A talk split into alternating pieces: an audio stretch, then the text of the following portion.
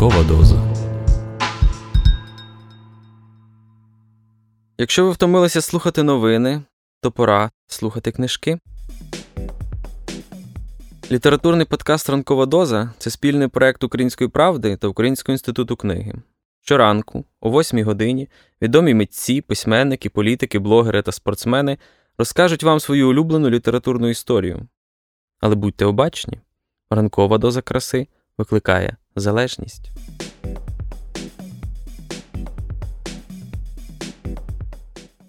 Привіт, друзі! Це ранкова доза. Сьогодні для вас книгу рекомендує поетка Олена Гусейнова.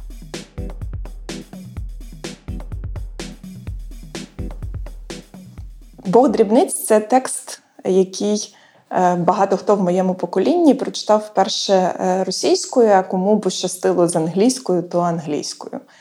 І був це такий текст, про який ти майже переконаний, що ти його ніколи в своєму житті українською не прочитаєш. А Рондаті Рой була такою письменницею, про яку ти теж думав, що ти її з нею ніколи не поговориш. От є такий пантеон великих письменників, які живуть з тобою в одному світі в один час, ем, спостерігають ті самі зміни. Ви одночасно е, дізнаєтесь про те, що в світі існує снід, або про те, що тепер. Е, можна листуватися електронною поштою не чекати лист е, тиждень, та він може прийти за одну секунду.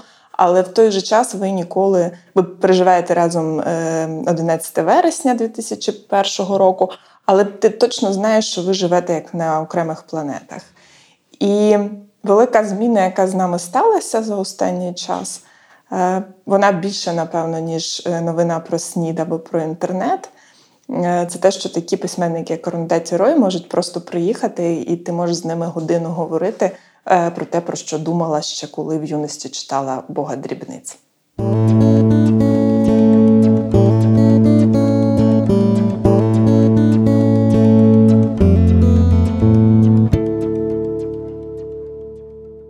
Арундатті Рой Бог дрібниць. Коли Есту після похорон Софімоль повернули батькові, той послав його до школи для хлопців у Калькутті. До найкращих Еста не належав, але й задніх не пас і ні в чому особливо не відставав. Пересічний учень, успішність задовільна. Такі записи робили зазвичай учителі у відповідній графі щорічного табеля. Часто повторювалися також скарги на те, що він не бере участі у груповій діяльності. Втім, ніхто з них ніколи не пояснював, що має на думці під груповою діяльністю. Школу Есте закінчив з посередніми результатами, але до коледжу вступати відмовився. Натомість, добряче збентеживши спочатку батька і мачуху, взявся до хатньої роботи, одначе збирався у такий спосіб відпрацювати витрати на своє утримання. Він підмітав, мив підлоги і прав навчився готувати їжу і ходив на закупи по городину. Торговці на базарі, які сиділи за пірамідами лискучих, немов оливою змащених овочів, невдовзі вже його впізнавали і, попри ремствування інших покупців, незмінно обслуговували першим. Вони подавали йому іржаві бляшанки з під кіноплівки, куди належало складати відібрані овочі. Він ніколи не торгувався, а вони ніколи не пробували його ошукати. Коли городину було вже зважено й оплачено, продавці перекладали її до його червоного пластмасового кошика для закупів, цибуля внизу, баклажани і помідори зверху, і завжди додавали ще галузку коріандру та жменю зелених стручків, перцю чилі, просто так, задарма. Все це Еста віз додому у переповненому трамваї, тиха бульбашка, що пливе собі поверхнею гамірного моря. Коли йому треба було дотягнутися до чогось за столом, то він просто ставав і сам брав, що хотів. Завітавши якось до Ести, тиша пустила в ньому коріння і почала ширитися. Вона вийшла за межі голови і узяла у свої тванисті обійми ціле тіло, гойдала його у ритмі древнього, зародкового серцебиття. Її непримітні баручкі щупальці обмацували зсередини всі закутки черепа, ніби порохотягом висмоктували горбки і западинки пам'яті, усували давні вислови, знімали їх у нього з кінчика язика.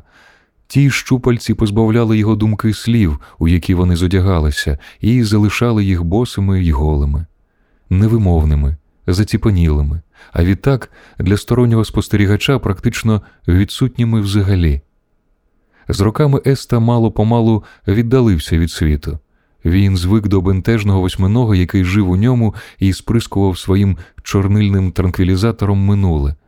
Поступово причина його мовчання зникла з полю зору, похована десь глибоко, поміж заспокійливими складками самого цього факту. Коли Хубчант, Естин улюбленець, сліпий і лисий 17-річний безпородний пес, який до того ж страждав енурезом, надумав урешті розіграти жалюгідний і затяжний відхід, Есте під час цього кінцевого випробовування піклувався про нього так, наче тут тією чи іншою мірою йшлося і про його життя.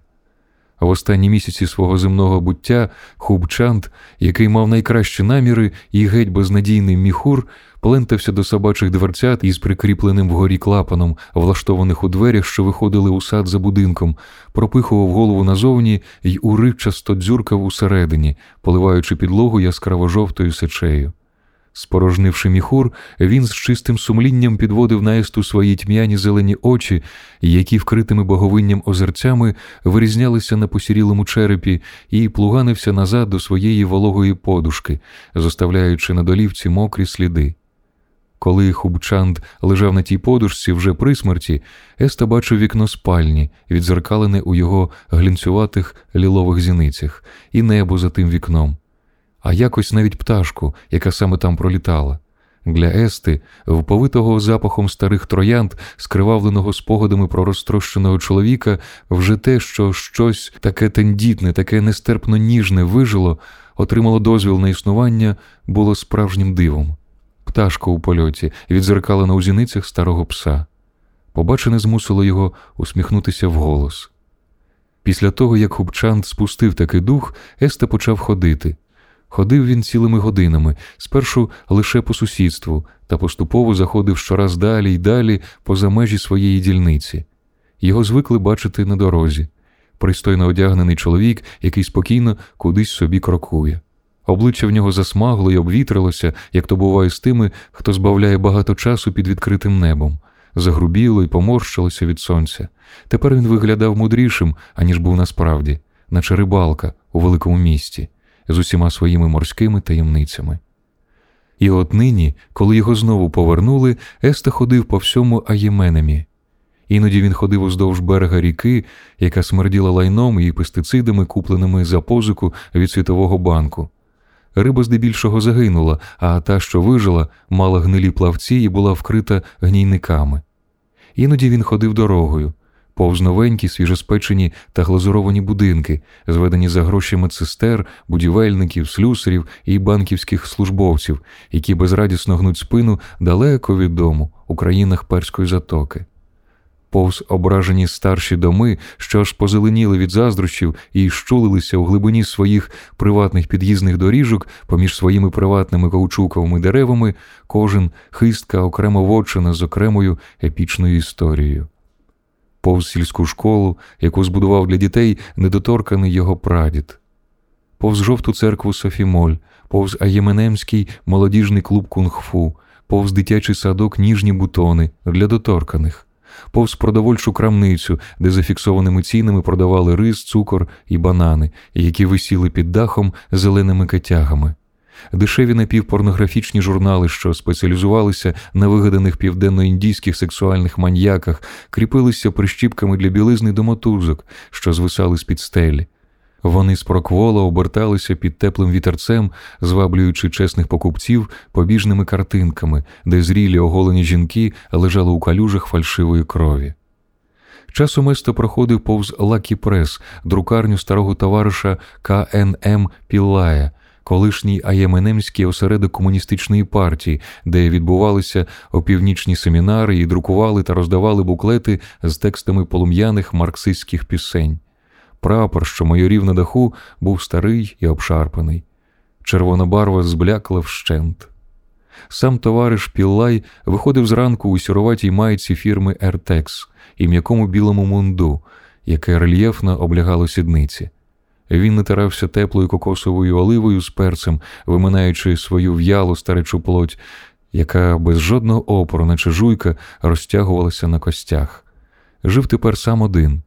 Його дружина Кальяні померла від раку яєчників, а син Ленін переїхав до Делі, де працював підрядником з надання послуг іноземним посольством. Якщо Еста з'являвся на вулиці, коли товариш Пілай саме був на дворі і розтирався, той узяв собі за правило неодмінно вітатися. Естамон! гукав він своїм високим, пронизливим голосом, тепер уже обтріпаним і волокнистим, наче стебло цукрової тростини, з якого зняли кору. Доброго ранку, щоденна прогулянка.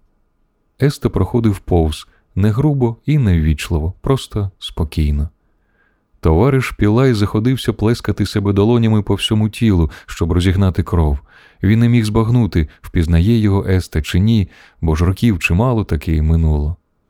Не те, щоб йому надто на цьому залежало, хоча його роль в усій цій справі була аж ніяк не другорядна, товариш Пілай жодною мірою не вважав себе відповідальним за те, що трапилося. Все це він списав на неминучі наслідки обраної політичної лінії. Давно ж бо відомо, не розлущивши горішка, зернятка не дістанеш. А товариш КНМ Пілай насамперед був політиком, фахівцем з розлущування горішків. Світом він йшов, немов Хамелеон, ніколи не розкривав душу і ніколи цього не виявляв, і завжди виринав з хаосу цілий і неушкоджений. Саме він першим у Аєменемі почув про повернення Рахелі. Ця звістка його не те, щоб занепокоїла, а радше просто зацікавила. В очах у товариша Піллая Еста був мало не цілковитим чужинцем, а з Аєменема його спровадили дуже несподівано і безцеремонно, та й було це ще Бог зна коли. А от Рахель, товариш Пілай, знав добре. Стежив колись, як вона росте, тож і дивувався, що спонукало її повернутися тепер, коли збігло вже стільки років. Поки не приїхала Рахель, у голові Вести панував спокій. Проте вона привезла з собою гуркіт потяга та світло і тінь, які навпереміну падають на тебе, коли тобі дісталося місце біля вікна. Світ, від якого він замкнувся у собі багато років тому, зненацька увірвався до середини, і тепер Еста за усім цим гамором не чув навіть самого себе. Потяги, транспорт, музика, фондова біржа, греблю прорвало, і бурхливі води знесли геть усе. Комети, скрипки, паради, самотність, хмари, бороди, фанатики, списки, прапори, землетруси все зійшлося докупи в єдиному клекотливому вирі. Єста, крокуючи берегом річки, не відчував ані дощу, хоч промок до нитки, ані раптового тремтіння змерзлого цуценяти, яке тимчасово взяло його під свою опіку і тепер скавувіло під боком. Він проминув старе мангустинове дерево і дійшов до самого краю латаринтного мису, що видавався в ріку, а там присів навпочіпки і почав легенько погойдуватись туди і сюди під дощем. Під подошвами грубо чвакала мокра грязюка, змерзле цусеня далі тремтіло і дивилося.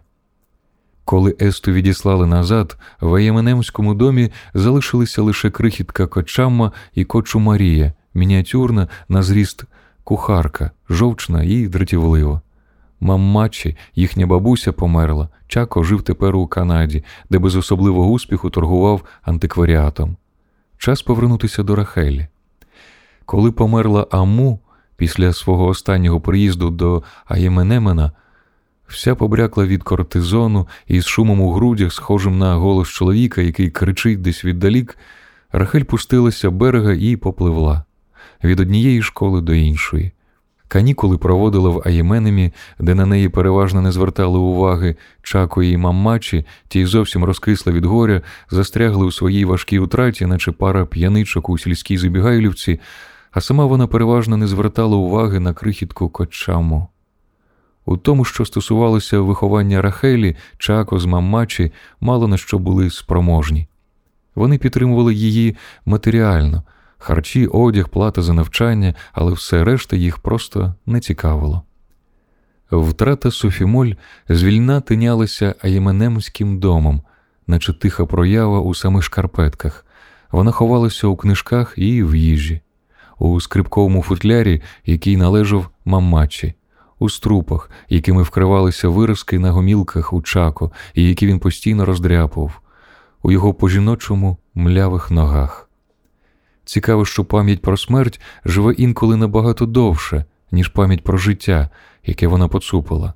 Впродовж років пам'ять про Софімоль, шукачку дрібних істин, куди летять помирати старі птахи, чому не падають мертві з неба, як камені, про вісницю жорсткої правди, ви обоє цілком чорномазі, а я тільки наполовину. Гуру, горя.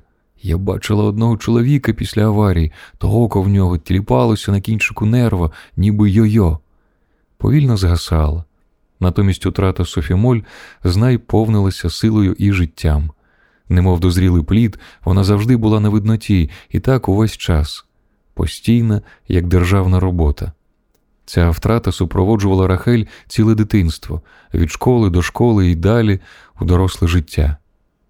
Вперше Рахель потрапила до чорного списку в 11 років у школі при Назарецькому монастирі. Її піймали біля хвіртки, що вела у садок старшої виховательки, якраз тоді, коли вона прикрашала дрібними квіточками кубку свіжого коров'ячого лайна. Наступного ранку на загальному зібранні їй загадали знайти в Оксфордському словнику статтю порочність і прочитати її вголос. Властивість або стан людини, яка відзначається різними вадами і пороками, читала Рахель. Позаду сиділи в ряд черниці з суворо стиснутими вустами, а попереду хвилювалося море дівчачих облич, напружених від тамованого сміху. Моральна збоченість, вроджена зіпсованість людської природи, спричинена перворідним грехом. Як обрані, так і необрані приходять у світ у стані цілковитої п і відчуження від Бога, і самі по собі здатні лише грішити. Дж. Г. Блант. Після півроку, після неодноразових скарг з боку старших дівчат Рахель відрахували. Її звинуватили цілком справедливо у тому, що вона ховалася за деревами, а потім навмисти зіштовхувалася зі старшокласницями. Під час допиту, який влаштувала директорка, Рахель і вмовляли, і шмагали, ще й без обіду залишили. Та врешті дізналася, що робила так, аби з'ясувати, чи можуть боліти груди. У тому християнському закладі існування грудей не визнавалося, тож хіба не цікаво, чи може боліти те, чого буцімто й нема. То було перше з трьох відрахувань. Причиною другого стали цигарки. До третього дійшло, коли Рахель спалила пучок накладного волосся, який, за власним зізнанням після суворого допиту, вкрала у своєї старшої виховательки. У кожній із шкіл, де вчилася Рахель, вчителі відзначали, що вона а. надзвичайно вічлива, б. не має друзів. Схоже, у Рахалиновому випадку йшлося про таку собі люб'язну одиночну форму зіпсованості, і, власне, тому погоджувалися всі як один, смакуючи своє вчительське невдоволення, торкаючи його язиком, обсмоктуючи, наче карамельку, тут усе було значно серйозніше. Таке враження шепотілися між собою вони, ніби вона просто не вміє бути дівчинкою. І були недалекі від істини брак уваги на диво несподівано призвів до визволення духу. Рахель росла без жодних настанов, ніхто не дбав про те, щоб видати її заміж, ніхто не став би справляти їй посах, тому на обрії не бовванив неминучий шлюб. Тож, якщо не щиняти зайвого шуму, можна було без особливих перешкод займатися своїми дослідами і експериментувати, вивчати, наприклад, груди, і як сильно вони болять, накладне волосся, і як воно горить, життя, і як його жити. Закінчивши школу, Рахель зуміла вступити до нічим непримітного архітектурного коледжу в Делі.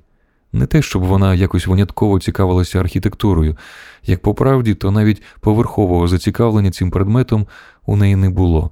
Просто вона мало не випадково потрапила на вступні істити і так само мало не випадково успішно їх склала.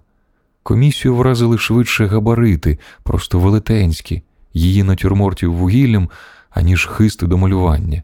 Недбалі й не надто продумані лінії помилково сприйняли за впевненість митця, хоча, відверто кажучи, їхня авторка була ким завгодно, та тільки не митцем. У коледжі Рахель провчилася вісім років, але п'ятирічного курсу так і не закінчила і диплом не отримала. Плата за навчання була невисока, і на шкрептине життя було не надто важко, якщо мешкати в гуртожитку, харчуватися в субсидованій студентській їдальні, ходити на заняття зрідка, а натомість працювати кресляркою в понурих архітектурних фірмах, де експлуатували дешеву працю студентів, на яких раптом що завжди можна було перекласти провину. Інших студентів, особливо хлопців, відлякувала Рахелина норовливість і ледь не запекла відсутність амбіцій, тож вони дали їй спокій.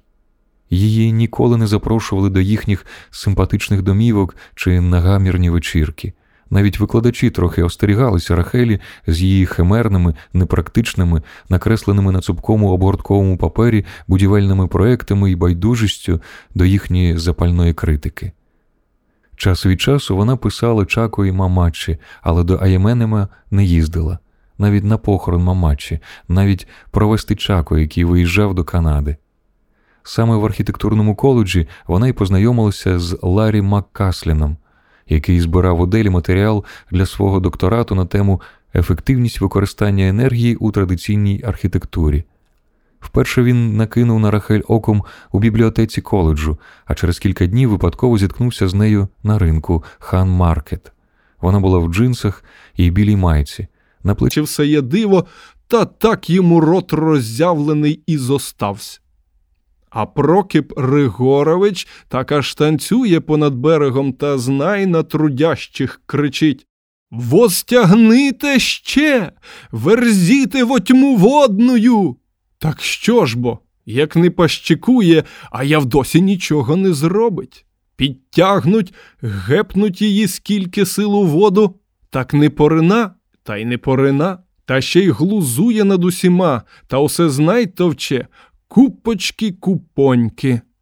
А вознесіть сімо каменія і плинховоділанія, здумав пан Пістряк, і так народилася цілісінька куча цегли і камінюк усяких, що хлопці, почувши приказ, зразу мотнулись і нанесли. Возложіте каменія на нечистивою шию її, і на руці, і на нозі її, і паки потопляйте її. Так командував Ригорович, аж підскакуючи круг ставка, та серця аж зубами скригоче. Нав'язали моторніші цілісіньку низку камінюк на вірьовку, і, підвізши на човнах, аж на силу три чоловіки, підняли тую низку та й накинули Явдосі зубисі на шию і думають от пірне. А вона, урагова баба, і не дума плава поверх води, та що ослобонили її руки із вірьовки, так вона нею полощиться та й жартує. А що ж, намистичка мені на шию почепили, а персів і нема? Еге, бач, які добрі. Кете і перснів на руки і замість черевичків чого на ноги.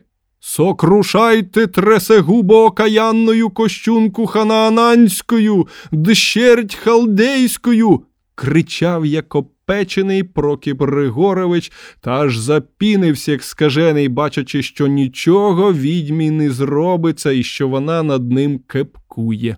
Нав'язали їй на руки і на ноги каменюча, бо живсь той чоловік, що мені про це розказував, а хто й казав, коли, знаєте, Йохим Хвайда, що позаторік помер. Так боживсь, що пудів двадцять нав'язали і на шию, на руки і на ноги, та, відчепивши від вірьовок, так її і пустили у воду.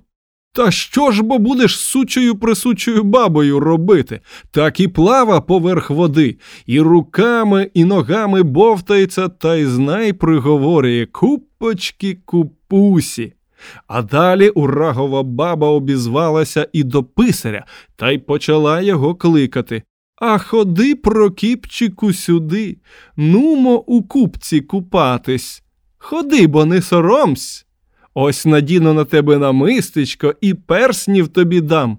А Ригорович аж весь чуб обірвав собі серця, що поганенька б то баба та над ним глузує. Далі кинувсь до Уласовича та й каже Несумнітельно, сія баба суть от баб єгипетських, вона єхидна прилюта, похитала дождевиє каплі і скри у себе у чванці або у іному місцеві. Повели, пане сотнику, возмутити її розанами, де протерпить до нестерпимості і да розпустить хляби воднії, і да ороситься земля. Не второпаю, пане писару, що ви говорите? А я кажу вам робіть, що знаєте, тільки швидше, бо вже обідня пора. Я б вже давно дав дьору, так хочеться дивитися на сюю комедію, що на бабі цілісінький віз каміння, а вона не тоне, а плава поверх води. Робіть собі, що знаєте, а я буду на готове дивитися. Я на те у конотопі сотник. Повелів Ригорович піймати у воді відьму Явдоху, так де ж? Хлопці човнами її не здержуть і вірьовками накидають, так усе нічого, так прутко плава, як тая щука, тільки попереду і позаду хвиля устає, бо, звісно, як відьма плаве, вже пак не по-нашому. Плавала, плавала, шниряла, шниряла, та як бачить, що усіх потомила, так і піддалась. Що ж то зрадувався народ, як злапали відьму Явдоху зубиху. Усі кричать, гомонять, біжать до неї, проти неї, усяк хоче тусана або запотилишника їй дати, та є за що. Нехай не краде з неба хмар, не хова дощу у себе на миснику.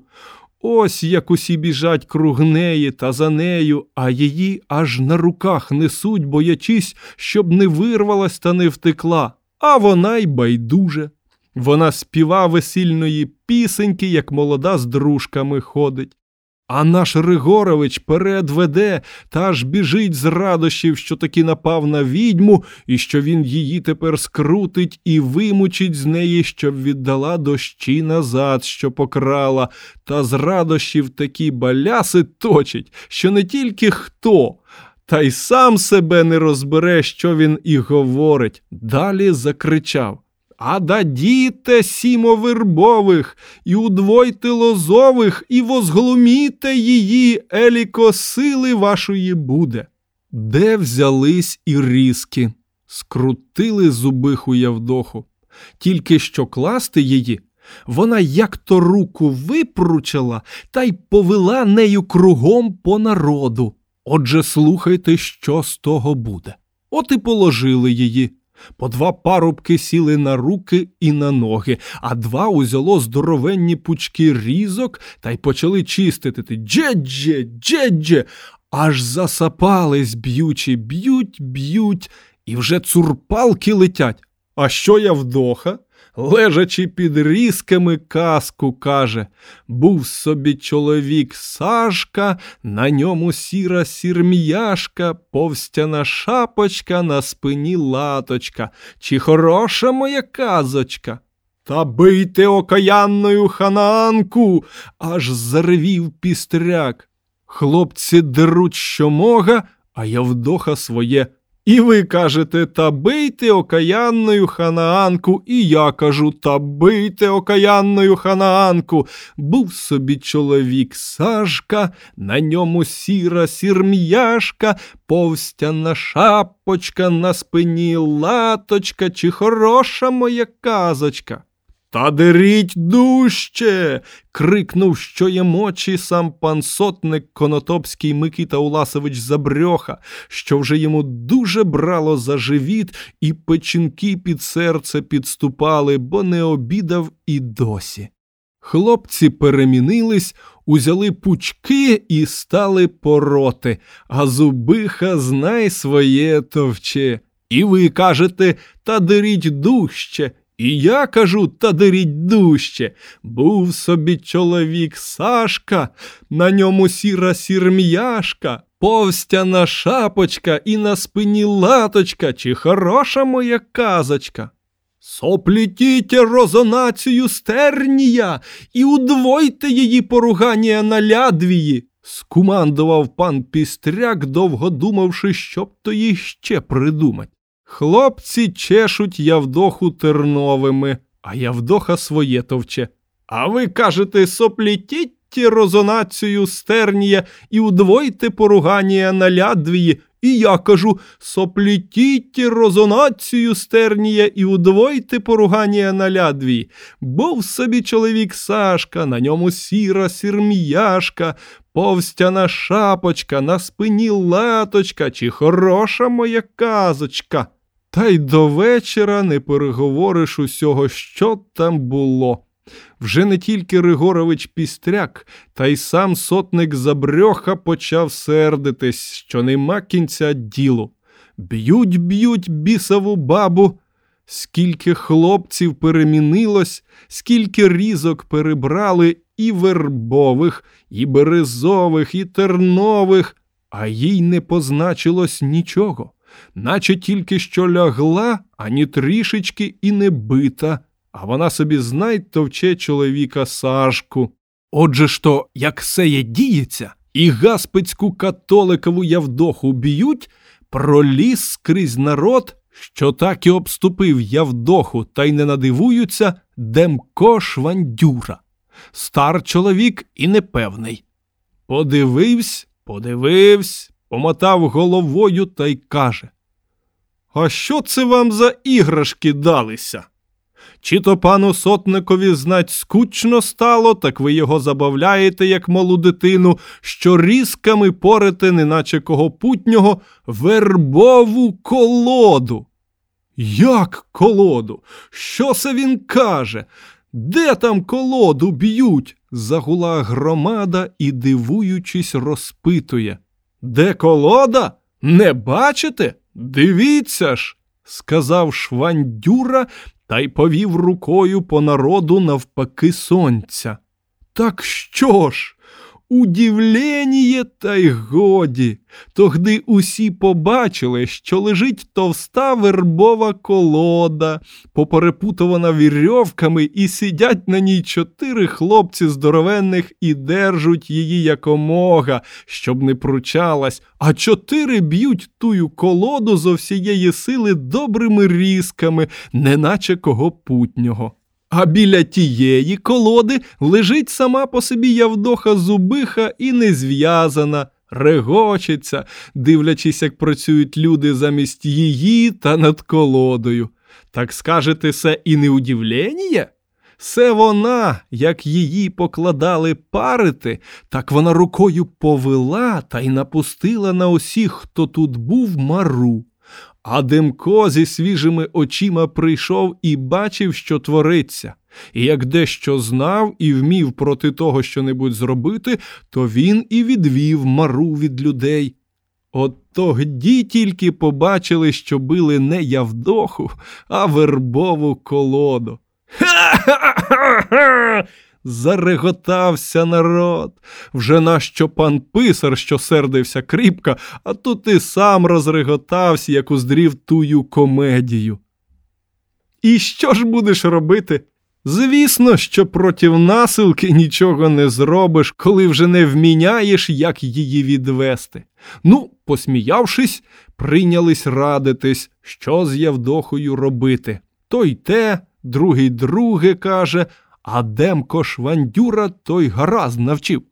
Таки, каже, нічого не думайте, а положивши, дайте добру хлосту, поки верне дощі та роси, що знаю, в неї на мисниках та на полиці. Та не бійтесь нічого.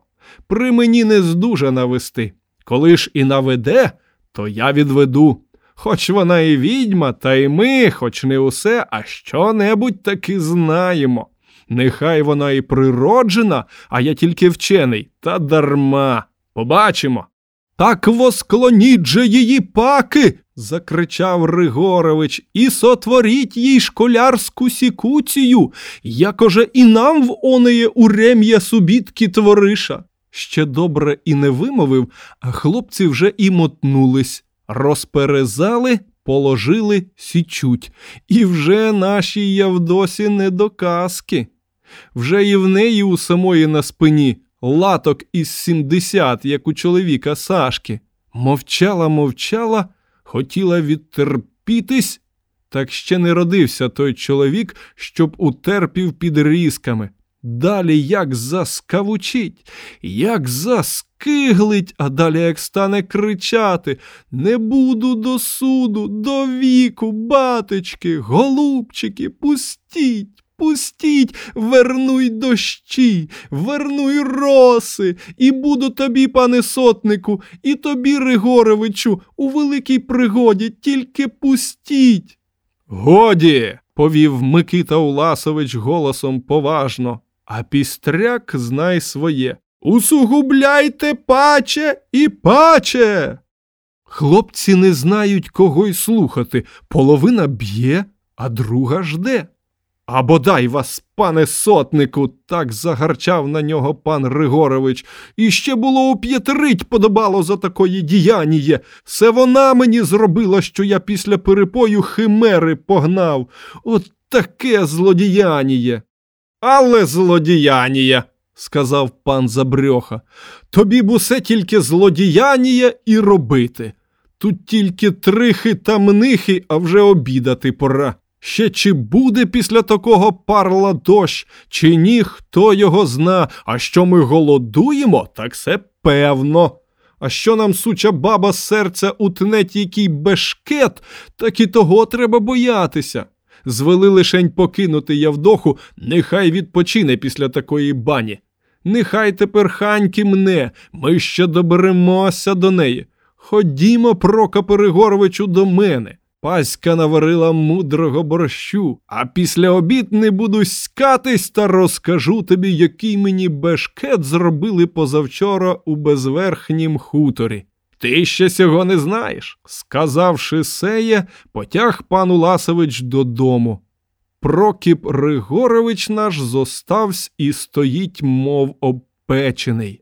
Узяли його думки та гадки, який то там бешкет зробили пану сотнику на безверхім хуторі. Думав, думав, а я вдоху за тим знать чешуть, аж цурпалки летять. Далі підняв палець догори і каже Догадавсь! Е, е, е! Сього мені і треба було. А покиньте, хлопці, бідну бабу позапрасно мучити. Пан сотник звелів було її парити до вечора, а я помилую. Підвели я вдоху і ледве-ледве живу поволокли її додому. Народ так закликатів за нею, усе кричачи Відьма, відьма, покрала з неба дощі. А Ригорович іде собі та щось дума, далі і каже Такої мені і треба. Піддобрюсь до неї, вона поможе його втопити, а мені винирнути з писарства та на панство. Та й потяг до пана Микити Уласовича обідати.